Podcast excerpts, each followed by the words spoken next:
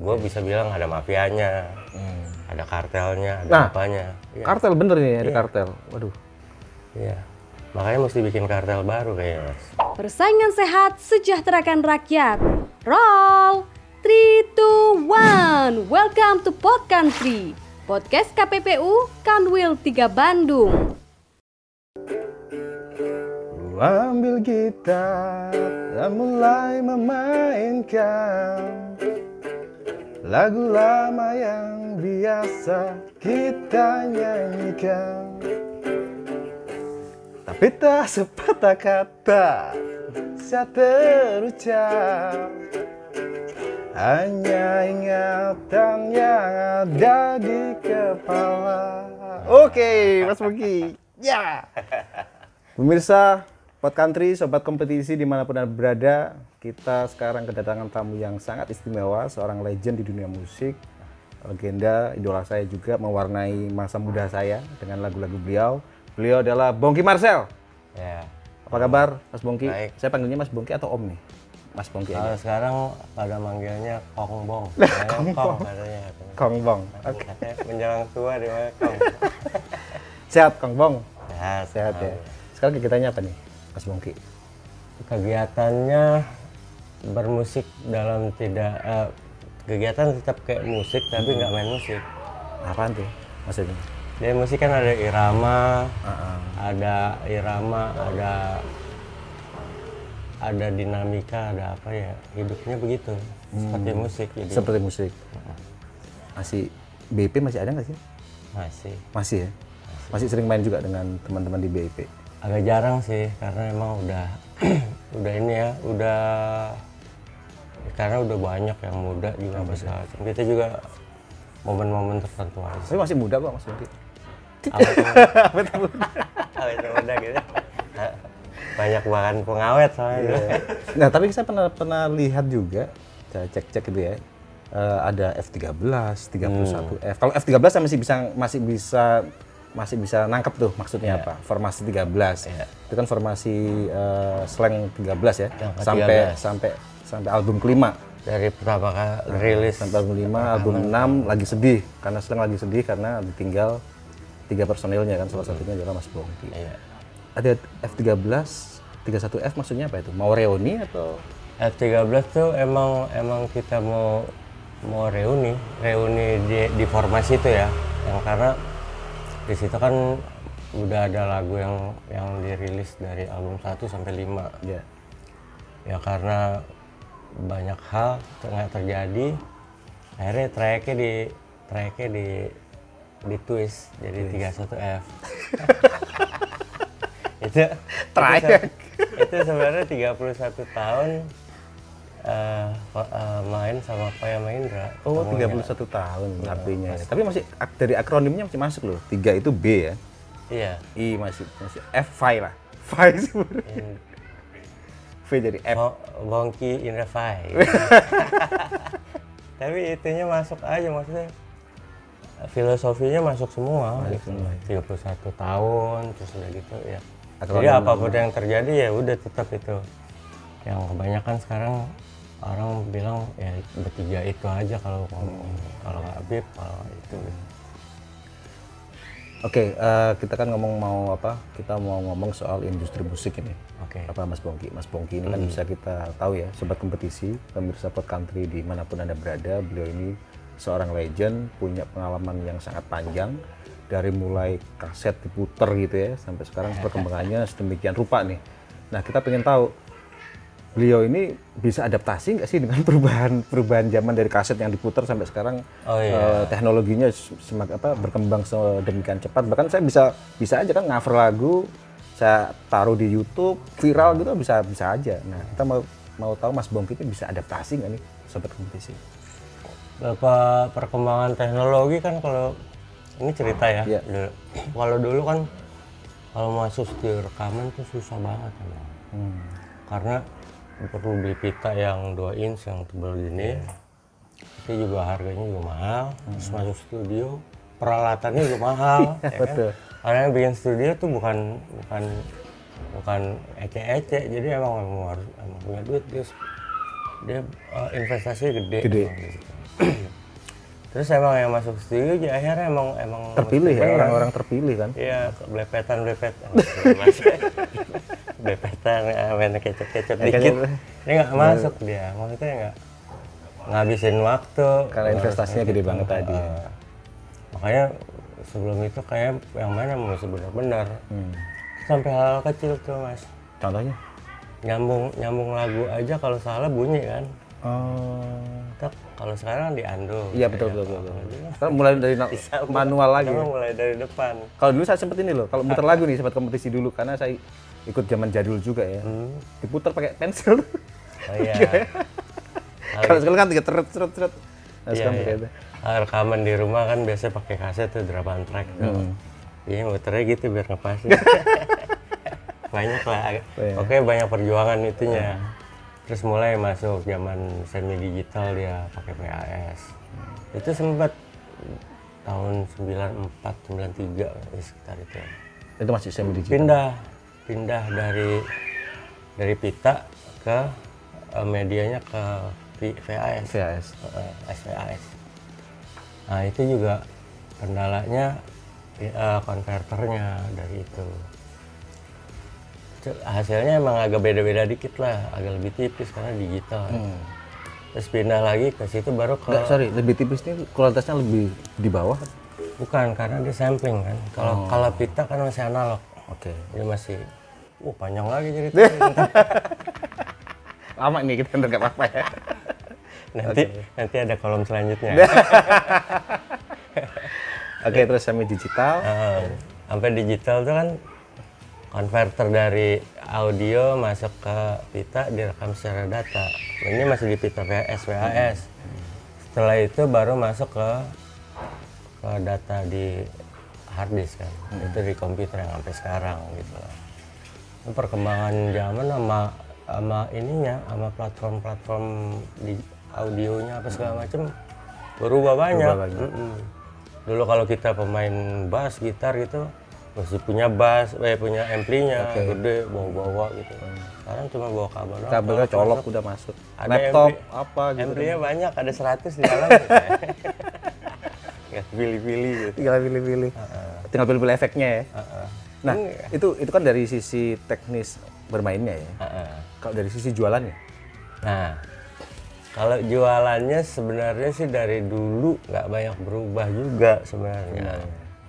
Yang dari sisi ininya ya, kalau kita ada produk produksi, ininya ke toko, eh, eh, maksudnya nggak nggak banyak berubah tuh.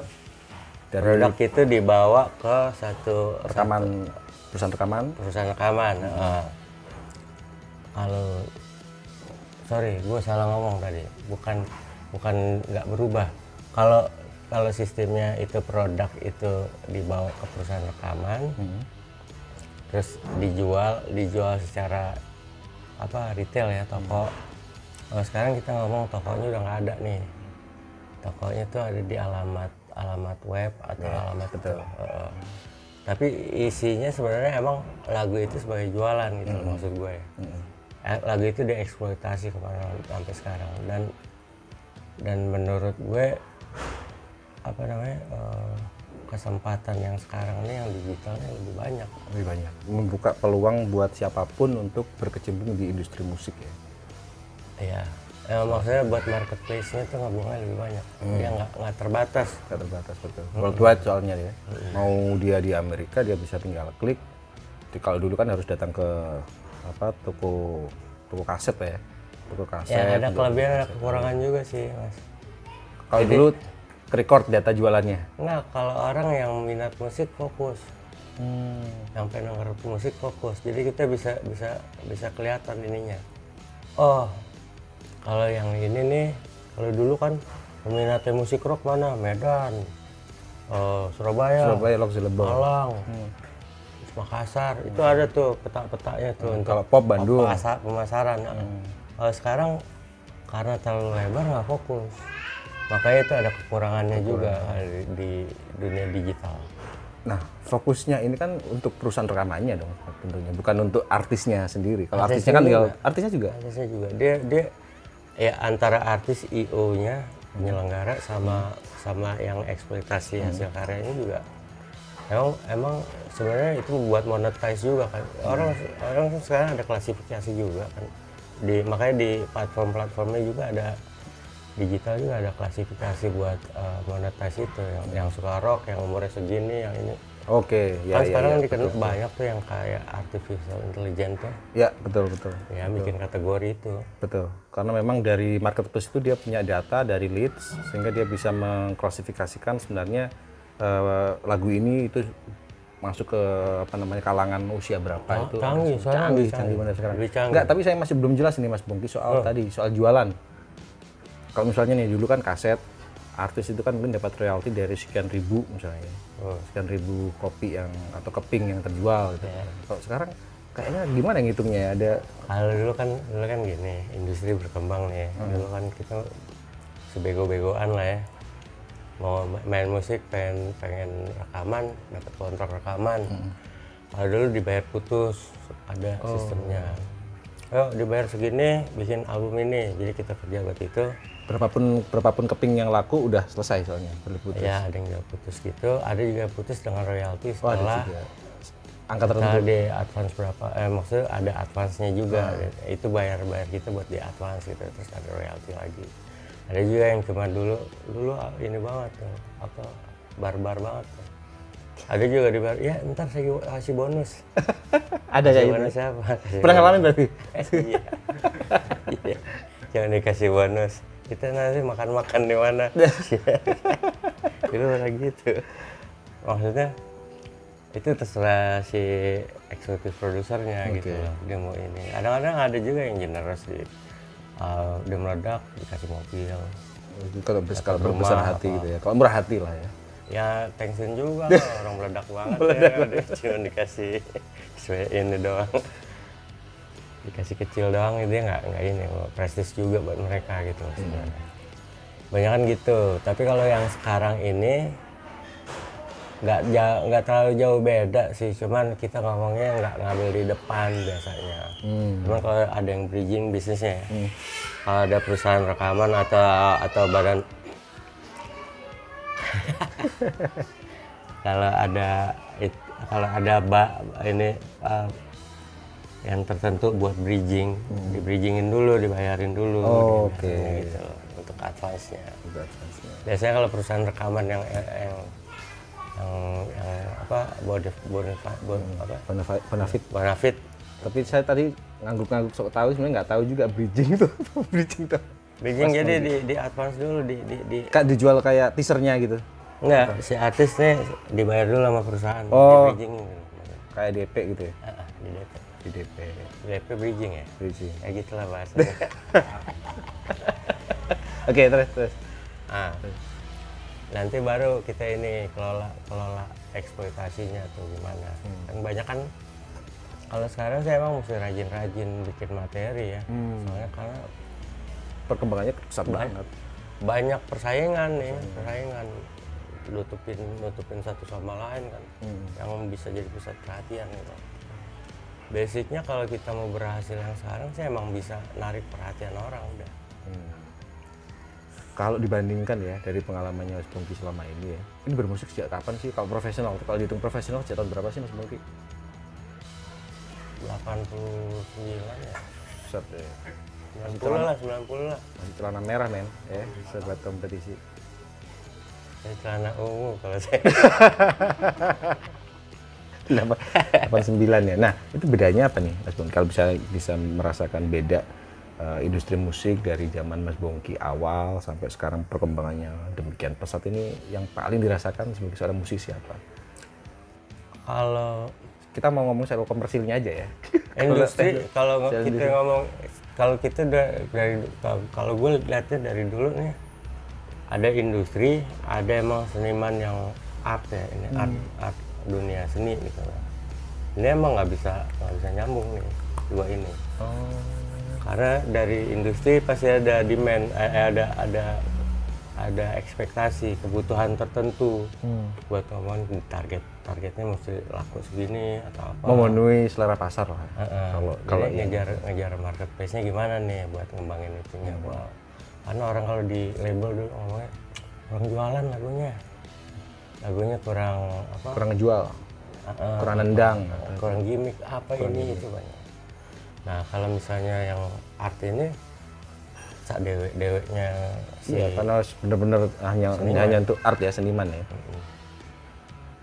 jadi emang buat buat eksploitasi seni. Untuk seni, untuk ininya dia lah apa namanya eh, apa ya bahasanya untuk dia up- apa Iya. aktualisasi dirinya. Gitu. Nah, kalau kalau gua kan dari mulai dari 89 90 masuk ke studio rekaman jadi player awalnya mah jadi player ada player nih sering ngisi gitar Sa- waktu itu Kayak edisional lah ya. ya, edisional. ngisi gitar udah baru dibayar maksudnya gitu Di- akhirnya kita tawar lagu apa akhirnya jadi ada perform sendiri gitu biasanya mah itu Nah, dengan sekarang bedanya yang dialami Mas Bogi lebih senang yang zaman dulu atau sekarang nih?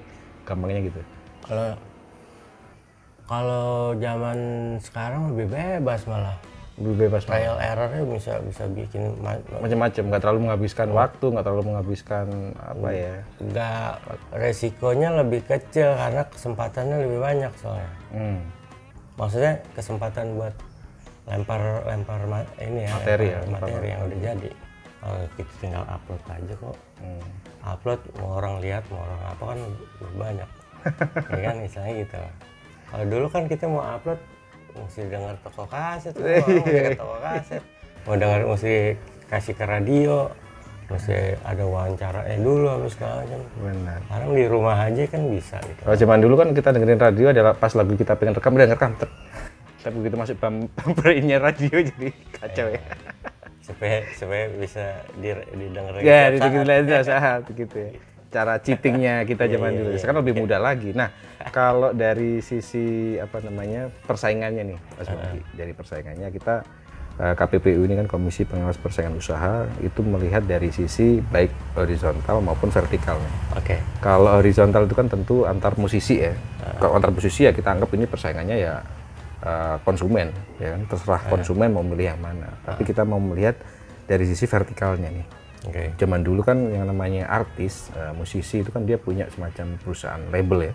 Le- Ya dipegang label. Dipegang label dan segala macam. Nah, dengan kondisi yang sekarang industri menjadi eh, serba digital eh, masih membutuhkan perusahaan label rekaman untuk publisher nggak sih? Kalau itu dilihat dari bes- besaran yang dibuat komoditinya sih sebenarnya kalau ngomongin bisnisnya ya. Jadi sekarang gini deh. Kalau misalnya ada sebuah ide, Hmm. ide ini bisa kita kita ramu sebagai konten atau misalnya komoditinya buat apa. Ntar yang produk yang nempelnya di, di situ itu berapa? Itu kan itu kan bisa kelihatan besarannya. misalnya. Kayak misalnya gue bisa kasih contoh ya. Boleh, boleh. Bebas. misalnya musik IDM itu dibangun buat apa? Hmm. Tahu nggak? Enggak. Nggak tahu. itu buat IDM itu dibangun tuh kalau ini ya saya punya analisa ya. Analisanya sih sebenarnya itu untuk eh, konsumsi konsumsi eh, clubbing. Oh, Karena memang tempatnya di clubbing kan. oke. Dan clubbing itu ada komoditinya apa? Nggak perlu gue sebut lah. Makanya yang dari sana di musik itu diciptain untuk supaya bisa eh, user-usernya sesuai sama benar. komoditinya. Paham, paham, paham. Itu. Kalau gue ngomong, sorry sorry sorry. Seru kan ya, seru ya. Analisnya gini. Ngopi dulu ya.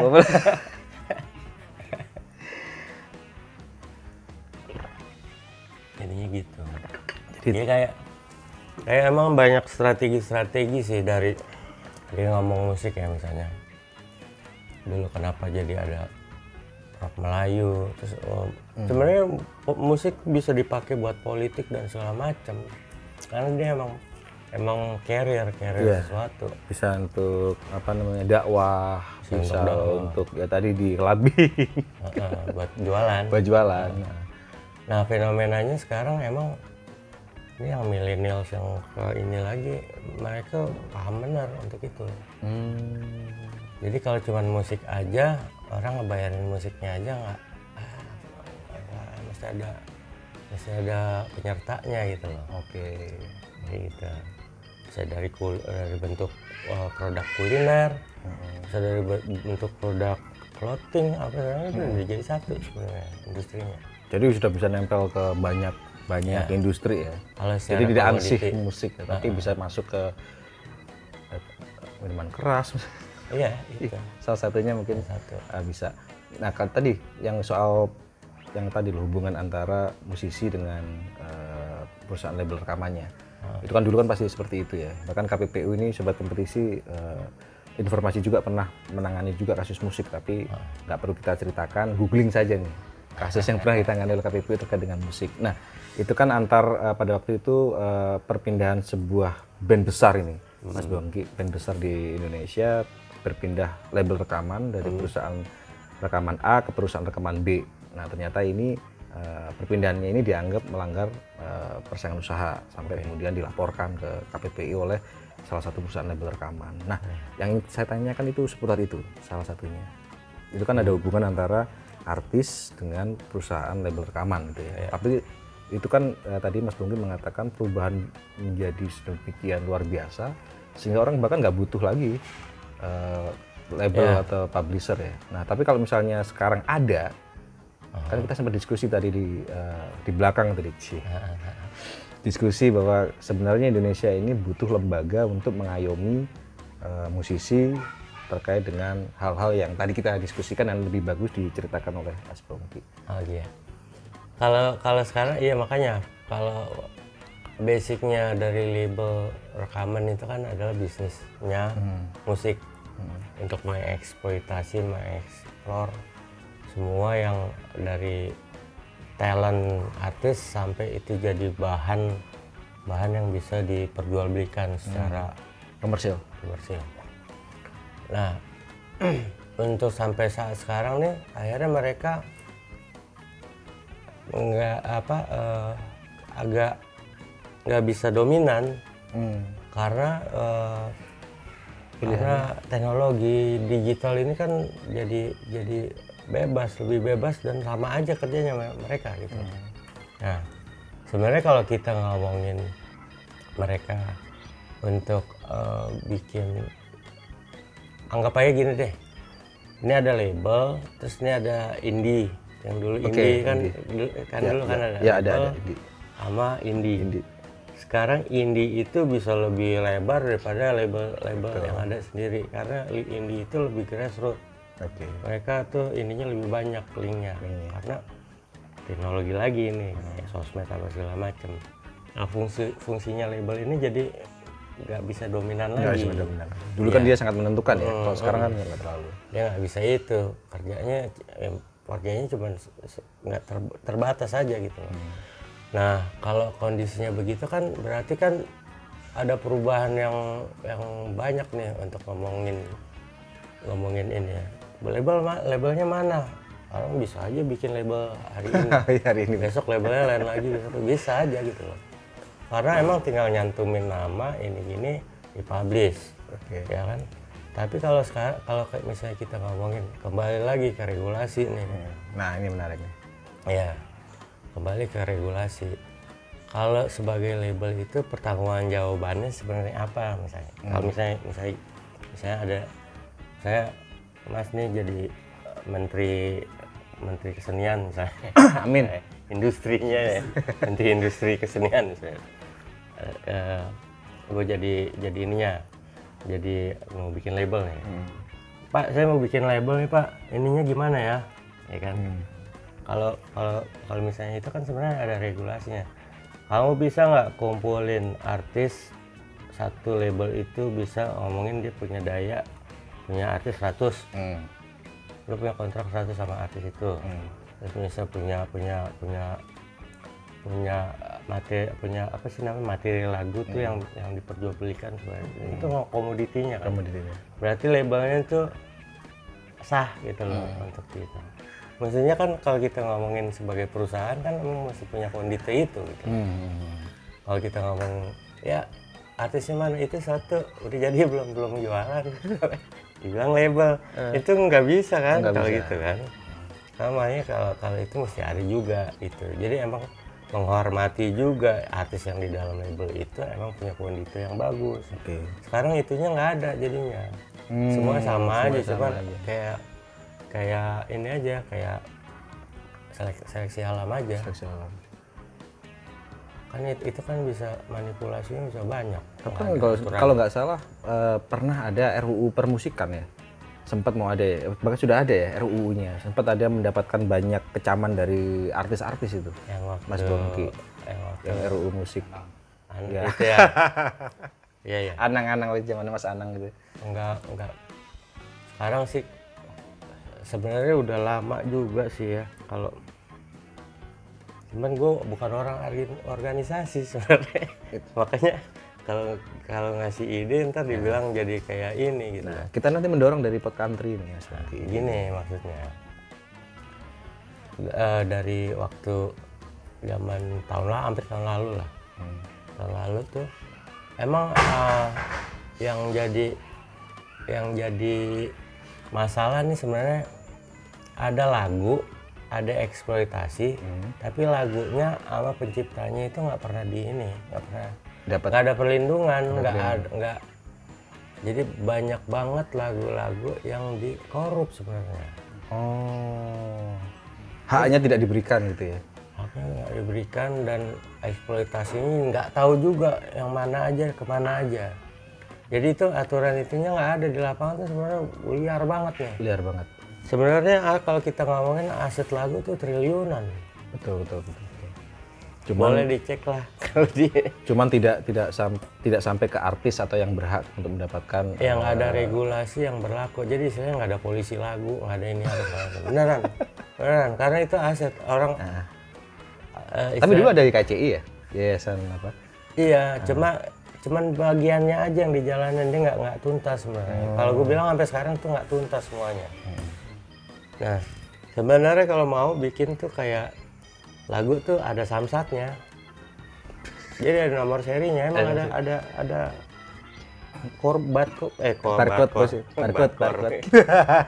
barcode. Eh, Bukan barcode. Jadi ntar kalau misalnya apa scan atau apa baru bisa dengerin lagu itu. si yang punya lagu berkewajiban untuk mendaftarkan lagunya secara resmi pada negara dan lagu itu di- dilindungi negara itu aset negara sebenarnya Betul. Dan hasilnya tadi triliunan tadi ya. triliunan kenapa negara cuman gitu-gitu aja gitu berarti kan ada Perlu yang perlu diperbaiki gitu. iya maksudnya Enggak, karena kan dilihat dari nilai aset itu kan untuk Kan pemasukan semua- pemasukan negara juga gede kan, kalau resmi. kan sekarang kan semua aspek yang yang potensial itu kan di, dijagain Hmm. nggak bisa di nggak bisa dinun buat semua buat rakyat paham kan Iya kan yang potensial makanya nggak nggak yang kayak gitu juga ada juga gitu gue bisa bilang ada mafianya Hmm. ada kartelnya ada Nah, apanya Iya, Kartel bener nih ada kartel. Waduh. iya. makanya mesti bikin kartel baru kayaknya mas Kalau perlu kita sikat nanti kartelnya di lewat KPPU ini, Mas Bungki. Ada kartel musik ya. Kalau KPPU itu pernah nangani kasus kartel pangan ya. Kartel apa namanya eh, bawang putih kita pernah kita pernah hukum kartel ayam, eh, kartel motor, skuter metik itu Dari pernah pernah kita tangani ya. Nah ini baru kita dengar di kartel musik. kalau ada kita kita juga bisa sikat juga nih kalau ada kartel musik Mas Bungki.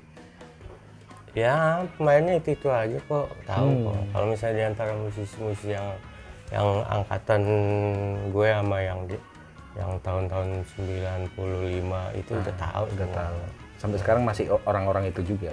Namanya udah tua kan sekarang itu loh. Anaknya juga anak-anaknya juga menerusin itu juga ininya udah berubah. Berubah. Kartelnya kayak gimana sih? Hah? Kalau boleh dijelaskan.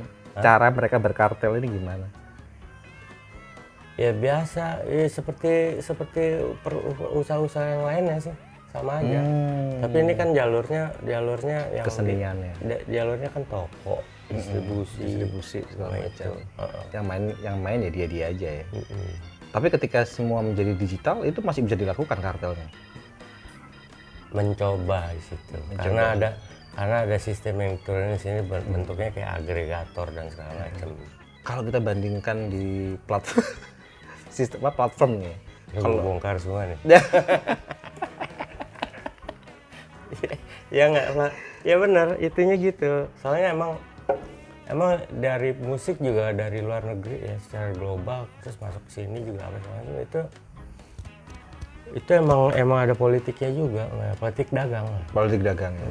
Nggak pernah bisa Dikunci. dikunci. Terus udah gitu musik Korea kenapa ugal-ugalan masuk sini apa? Hallyu itu ya, ada namanya Hallyu. Kenapa musik akamsi dicuekin? Akamsinya juga be, enggak, enggak bergerak, ya kan? Iya kan? Jadi cuman, wah ini di, di eksploitasi musik Korea tuh.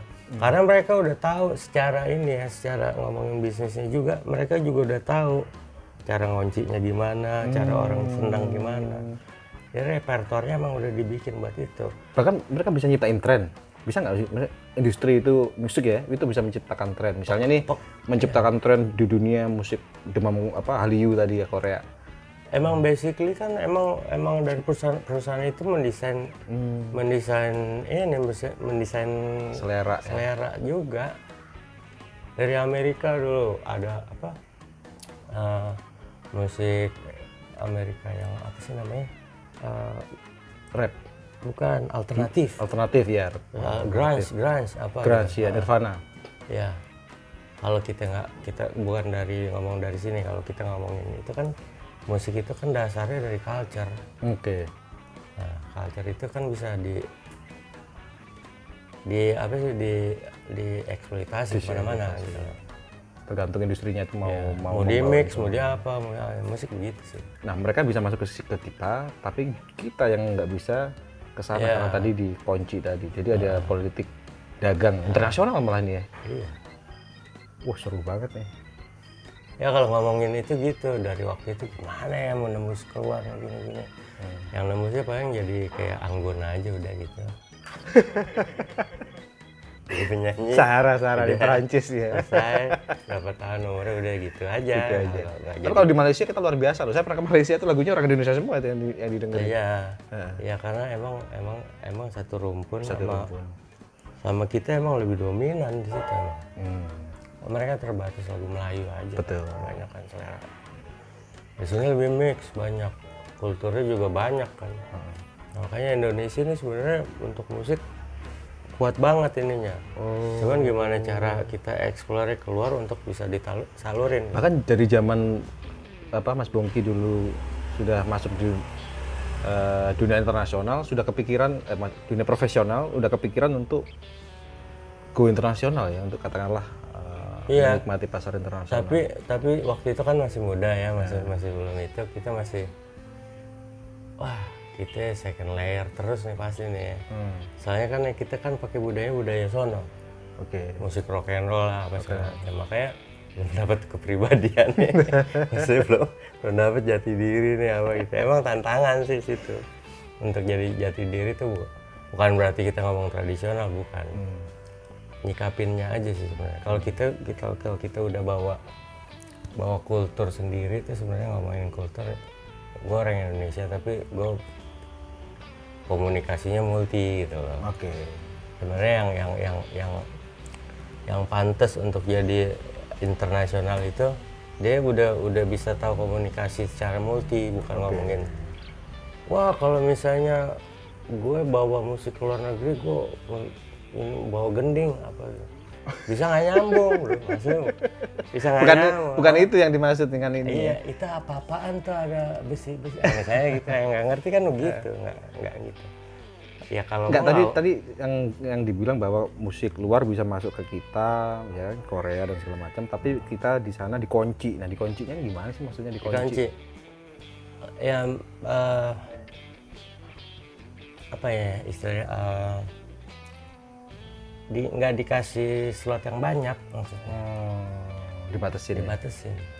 nggak bakalan jadi dominan maksudnya Tapi pernah Jadi bintang per- pernah tamu apa punya pengalaman kayak gitu. ya buktinya aja artis-artis yang sini selama main di luar negeri cuma main buat KBRI yang nonton orang kita kita juga mana kesempatan orang Benar benar benar benar benar. kecuali jadi bintang tamu di festival kalau di Australia Big Day Out terus kalau di Amerika ada Woodstock apa yang ada kesempatan lah cuman satu band doang kok Iya ada Woodstock dan segala macam. Heeh. yang emang ditonton orang Ditonton bule orang gitu bule, ya. Dan kita nggak- memang nggak pernah eh, tanda kutip tidak pernah diberikan kesempatan untuk ya katakanlah menampilkan musik kita di di, di luar katakanlah ya. iya karena emang emang Enggak, kan kan, sorry, sorry. Dari sisi kualitas sudah memenuhi nggak sih sebenarnya? Nggak takutnya kita pengen, cuman dari sisi kualitas sekarang kita udah sibuk sama ntar gimana gua nggak bawa kru ntar di sono gua makan gimana? Orang sini mikirnya begitu. Sono lebih mahal ya gini gini gini. Nggak sana- mikir. di sana nggak ada rendang, nggak ada ini. ya makanya kalau misalnya kita ngomong ini ada artis dari Indonesia gitu ke sono lu lihat ini dong gue dibayar segini ini gini gini. Maksudnya gue udah dijamin sono gue pasti main enak nih gue nggak nggak mau mikir macam-macam. Karena artis ini kan di sana lewat ini lewat biasanya semuanya kan kalau sudah ada lewat KBRI acara KBRI apa segala macam. Dijatahin terus gitu dia bingung "Ya, gue di sana ngapain? Kayak orang susah kita. Beneran bukan mendingan gue jalan-jalan aja daripada begitu gitu Jadi sebenarnya dari sisi apa kualitas, skill itu sebenarnya kita bisa. bisa bisa, gue yakin banget sih waktu itu malah justru kalau kita ngomongin gue gue ngamatin musik rock ya Bang. di Asia aja kita masih bisa lebih dominan Ya, ya ya. ya. paling Jepang lah yang yang inian kan Mhm. Jepang Jepang aja sih Laruku, laruku itu ya. Ya enggak mereka emang lebih lebih Enggak, cuma dari skill itu ya katakanlah ke- mungkin saya bukan ini ya pengamat bass ya kalau gitar itu ada ada Mas Ayat Syahrani yang skillnya Ah, gitar. gitar. ya Wah, apa yang diakui lah. oh, lebih banyak yang jago Mas. Oh gitu. lebih banyak ya. Lebih banyak yang jago ya. cuman Para shredder-shredder itu. Oh. Jadi sekarang emang karena karena fasilitas sama medianya lebih gampang, Bang. Hmm. Kan banyak tuh orang ini bikin ini dia, dia langsung ini. Jadi langsung copy copy dari ini ya, dari web, dari internet segala macam. Gampang. Dulu kan kita susah kalau Sekarang ada yang keren loh. Hmm. Alibata. Iya. I- i- Lihat ya. Iya. Bahkan banyak apa video reaction Alibata bahkan eh, John May ya, gitarisnya Queen. Ah, John Mayer. John May. Eh, Brian May. Brian May, sorry. Brian May. Itu kan sampai dia waktu konser sampai ngomongin Alibata itu. Waktu si Alibata ng- mengcover lagu Borep ya, Bohemian Rhapsody itu. Sampai dipuji abis itu sama Brian May. Ya itu itu ini sendiri tuh momen sendiri tuh karena kalau dilihat dari itu dia dia bukan original tapi genuine dia Skill main skillnya genuine itunya kayak bakat gitu ya, gift gitu. emang iya nggak ada di sekolah gitu. Nggak ada emang ya gimana dia bisa main enak dengan dia itu sendiri gitu. karyanya dia emang dari cara permainan Oke, sorry nih eh, Mas Bongki. hmm. Mas Bongki ini kan saya bukan apa underestimate ya sobat kompetisi ya. Punya masalah nggak sih ketika mau apa ngeluarin materi di apa jagat dunia medsos atau eh, era digital ini yang membutuhkan banyak eh, teknologi ya. Ah. Kita kan bukan orang muda lagi nih Mas Bongki. iya Ya. iya iya Jadi takut nggak apa bisa adaptasi nggak sih? Waduh ini gue gaptek nih dengan kalah dengan anak-anak muda zaman sekarang ini misalnya. Kalau kalau gue enggak sih, enggak terlalu sih. Kan terakhir kira-kira tiga tahun terakhir kan baru gue baru keluar dari ini dunia dunia musik iklan. Hmm. Oke. Baru baru ini baru udah sudah kelamaan main di musik iklan tiap hari main musik itu tiap hari main main musik Untuk digital iklan ya karena iklan kan butuh lebih cepet nih bikin musik Hmm, hmm. musik jadi kayak puzzle gitu Oh. ini masuk ini kurang nih ini dikeluarin masukin ke sini jadi, jadi jadi industri ya kita ngomong industri beda lagi kalau misalnya hasil karya bikin lagu apa segala macam buat band ya. Hmm. makanya kalau terakhir fokusnya kemarin kemarin kemarin yang terakhir nih emang ke band aja Hmm. buat bikin lagu jadi nggak bikin nggak pernah bikin lagu buat orang bikin produser orang lagi karena emang udah nggak tahu juga mau momennya apa enggak gitu Hmm. seiring sama zaman dan banyak banget mau keluar kita nggak nggak nggak juga ngomong ikut nyampah juga situ cari momen aja dulu deh gitu loh. Jadi Oke, kalau ngomong soal nyampah tadi, sekarang kualitas musisi di tanah air ini, Mas Bomi masih optimis nggak sih dengan kualitas musisi tanah air itu? kalau lihat ini kalau lihat bakat sih nggak nggak ini deh nggak ngeraguin dah. Nggak takut lah ya, nggak ngeraguin. bakat karena, pasti ada aja. Karena orang Indonesia pemain silat banget banyak deh. Iya, pemain silat Silat, silat. silat deh. Bisa latihan apa segala bisa jago. Bisa jago. bikin, bisa apa segala macam. Cuman yang yang yang jadi ininya sebenarnya ngomongin gini genuinnya itu loh. Hmm.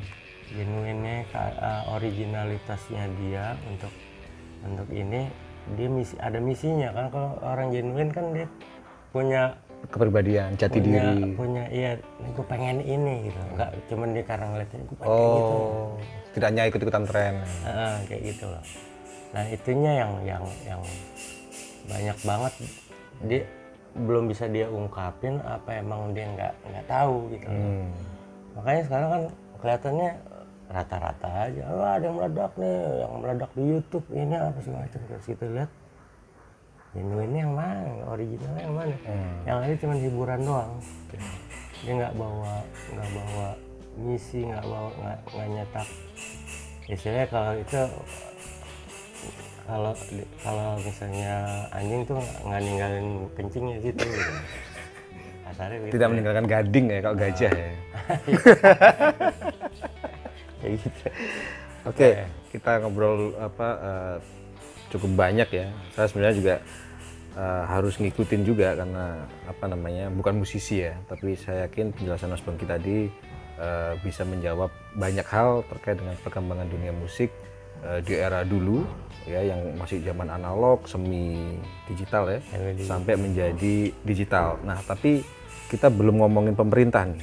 Oke. Ngomongin pemerintah tapi dikit tadi regulasi ya pemerintah kalau menurut Mas Bongki kayak gimana nih? Perlu apa sih yang apa yang harus dilakukan supaya industri musik ini bisa em, berkembang gitu? Bahkan mungkin kita bisa meniru eh, Korea misalnya, bisa sampai ke luar negeri misalnya. bisa. Bisa banget kalau kita ngomongin ini. Indonesia bisa menguat makanya visinya nggak kelihatan dari pemerintah untuk bikin target itu. Makanya nggak nggak bergerak bergerak terus orang yang bawah tuh yang yang punya ini yang punya atensi gitu. Ayo dong bikin ini bikin ini banyak gitu set. Udah gitu melempem misalnya karena emang ada yang tuntas. Aku bilang ada yang tuntas gitu. Mau target kita ngomongnya kayak ini aja bikin kayak kayak apa? Kayak GI Joe aja gitu. Ah kita serang itu ya titik itu sampai jelas. Gimana nyerangnya? Ke sini ini ini ini. Ada target-target yang sudah ditentukan. nah itu. Itunya nggak ada sih. Misalnya cuma jangka, ngomongin jangka pendek, jangka menengah. Cuman banyak kan jadi seremonial sama itu aja Oh. sama wah ada kegiatan ini oh bikin asosiasi ini oh bikin itu cuman udah gitu nggak ada yang ngerawat Hmm. udah ya udah nggak seru lagi udah Karena rata-rata seniman tuh bukan bukan orang begitu Ah. Bu- ha- harusnya bukan seniman yang dipilih buat buat itu Buat gituan ya. Harusnya memang orang-orang yang orang punya strategik oh, strategik. yang senimannya cuma ngasih ininya aja ngasih ngasih apa eh, gambarannya. Cuman yang ngelakuin nggak nggak harus orang seniman. Emang orang seniman nggak bisa bisnis rata-rata eh, nggak nggak bisa itu kalau udah hura eh, be- well, biasanya ya ini ini gue yang, yang paling wajar. Ah well, habis main tah udah. Udah selesai. Itu gini gini seremonial gitu. Seremonial, oke. Tapi untuk yang ngurusin hal-hal yang sifatnya strategis, yang taktis itu memang harus butuh orang yang punya pengalaman di ya eh, emang bidang itu ya. Tapi belum mau jawab nih pemerintah harus ngapain selain harus menetapkan Fokus target-target. fokus. Fokus. punya target Hmm. punya target untuk ini sekarang kalau kita ngomongin yang paling paling simpel ya musisi UMR-nya udah ada belum Oh, sorry? UMR belum? udah ditentuin belum Hah? Ya, ya sorry sorry. Kalau kita ngomong soal UMR, jangan-jangan nanti tersinggung ya kan? Bener nggak sobat kompetisi takut? Takutnya ntar kalau kita bikin UMR, musisinya yang tersinggung. bukan enggak Enggak juga. Enggak, itu jadi ada, ada tuntutan dua arah sebenarnya yang usernya yang yang pakai musisinya sama kelayakan musisinya Mhm. ini kita nggak ngomong nggak ngomong itu pasti ada yang protes kalau dia nggak mau belajar maksudnya musisinya yang ah kok gue dikategorin ini apa segala macam itu kan ada kan. Sekarang kan kalau kita ngomong harus harus mau nggak mau tuh ada ada klasifikasinya bayarannya aja beda-beda gitu loh. Kalau sekarang ngomong bayarannya aja minimum bayarannya berapa? Gue liat temen gue pemain musik jago di Bali. Hmm. sehari sehari cuma dapat lima puluh ribu doang. Cuma malah nasi kucing bro maksud gue nggak layak lah untuk layak. pemain se- se- itu. Tidak ada penghargaan untuk jangan di sini hidup lo di sana gue bilang gitu. Akhirnya kan harus milih tempat yang lebih itu.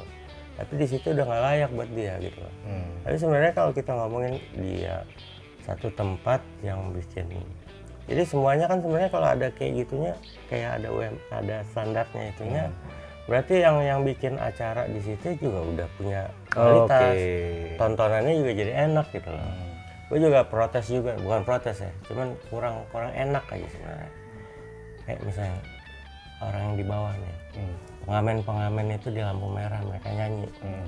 apa didengar sama kita seninya Iya. enggak kan Enggak. yang lain juga pengen ah cuma pengen dapat doang Iya, itunya iya, iya. cuma akhirnya yang di yang di yang disepelein seninya orang bawa gitar wah seniman apa Oh, Oke. kan, wah dia main gitu apa apa apa segala Biola. macam padahal berisik banget tuh motor apa apa yang mau didengar gitu. Loh mendingan kalau misalnya pemerintah taruh spotnya di situ. Hmm. di sini tempatnya yang layak buat ngamen. Nah di situ disiapin orangnya juga yang lewat terus sama makan sambil nikmatin musiknya. Main musiknya pasti benar. Akomod diakomodasi lah, diakomodir. iya pasti benar main musik ya. Dia nggak bakalan ah biarin aja lah lagi rame. Gitu yang penting dah, ah, gitu. Dapat duit. ya itu pasti gue di pasti gue dikontra sama itu. Orang nyari nafkah dilarang gitu enggak nggak layak itu gitu loh untuk main musik di situ nggak layak Oke ya, ini bentuk kepedulian Mas Bongki ya untuk dunia seni di Indonesia. Oke, eh, Mas Bongki kita sudah cukup eh, lama nih berdiskusi soal musik, walaupun eh, ada mental-mental nah mental-mental ya. Iya. Karena memang harus dikaitkan sama KPPU kan persaingan usahanya. Nah kita mau kasih sesuatu nih dari Pot Country nih. Dari operator ada ini nggak? Tumblr kita nih. Ini kita channel yang baru netes ini Mas Bongki, baru dua minggu usianya. Nah kita punya Tumblr Akhirnya dari punya kita. Ini khusus ya untuk tamu-tamu Pot Country. Nah ini salah satunya adalah untuk Mas Bongki ini. Di Ah, Pot Country. kasih. Pot Country ini podcast Kanwil 3. Jadi KPPU Oh. itu punya 6 Kanwil. Kanwil 3 itu wilayahnya di Bandung. Bongki. ini bakalan nemenin gue jalan-jalan terus misalnya Thank you. Oke Mas, Bongki, bisa dikasih ini nggak apa uh, closing statement untuk sobat kompetisi dan pemirsa Pot Country? Oke. Ah, buat musisi ya. Buat musisi yang berindustri di Indonesia. Semangat terus kita. Terus nggak akan musik tuh nggak akan nggak akan hilang. Tapi kita mesti kasih yang terbaik buat musik kita sendiri. Itu bakal maju. Amin. Mantap. Oke, eh, sobat kompetisi, pemirsa Pot Country dima- di mana pun anda berada, terima kasih telah eh, menyimak eh, video kali ini, episode yang sangat spesial dengan seorang legenda musik di Indonesia, idola saya juga, Mas Pongki Marcel. Terima kasih. Wassalamualaikum warahmatullahi wabarakatuh. Thank you.